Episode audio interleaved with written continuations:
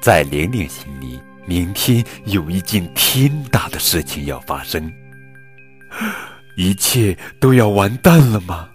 明天到底会怎样呢？宝贝儿，这里是荔枝 FM 九五二零零九绘本故事台，我是主播高个子叔叔，愿我的声音陪伴你度过每一个夜晚。今天呀，高个子叔叔要给你们讲的绘本故事名字叫做《最可怕的一天》，作者是汤姆牛文图，北京联合出版公司。刘芳玲，你的饭盒怎么又没拿出来洗？袜子又乱丢，怎么讲都听不进去。玲玲心想，这些又不是什么大事，明天才真的有一件天大的事要发生呢。明天会这样吗？地震？还是会这样？火山爆发，我快不能呼吸了！海啸，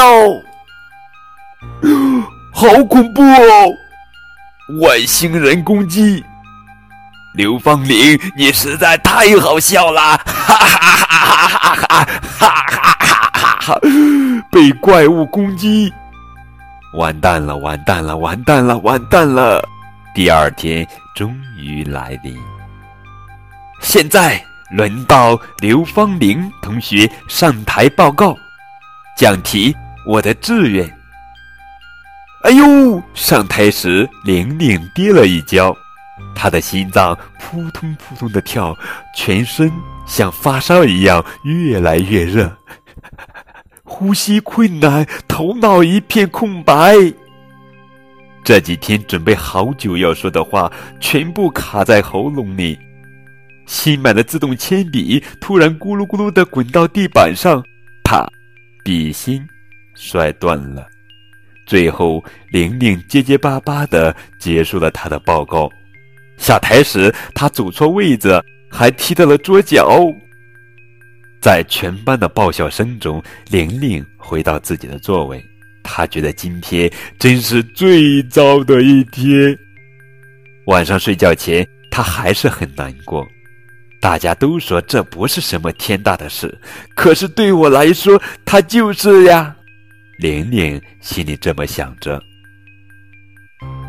转眼间，三十年后，现在让我们热烈欢迎刘芳玲女士。玲玲的心脏扑通扑通的跳着，全身像发烧一样越来越热，非常高兴能获得这项荣誉。她呼吸困难的继续说：“下台时，玲玲的鞋子差点掉了。不过，她觉得今天真是最美好的一天。”这是《库西日报》全球最年轻建筑奖得主刘芳玲。恭喜刘芳玲建筑师作品《康基斯美术馆》荣获全球建筑界最高荣誉普拉阿兹克奖。好了，宝贝儿，这就是今天的绘本故事《最可怕的一天》。这是一个不说教的情绪管理图画书，作者以体贴的同理心，在简单而平面的图画中展现丰富的细节，让孩子面对恐惧的内心得到安抚，也让成人们理解到，他们眼中的小事，可能在单纯的孩子心中却巨大无比。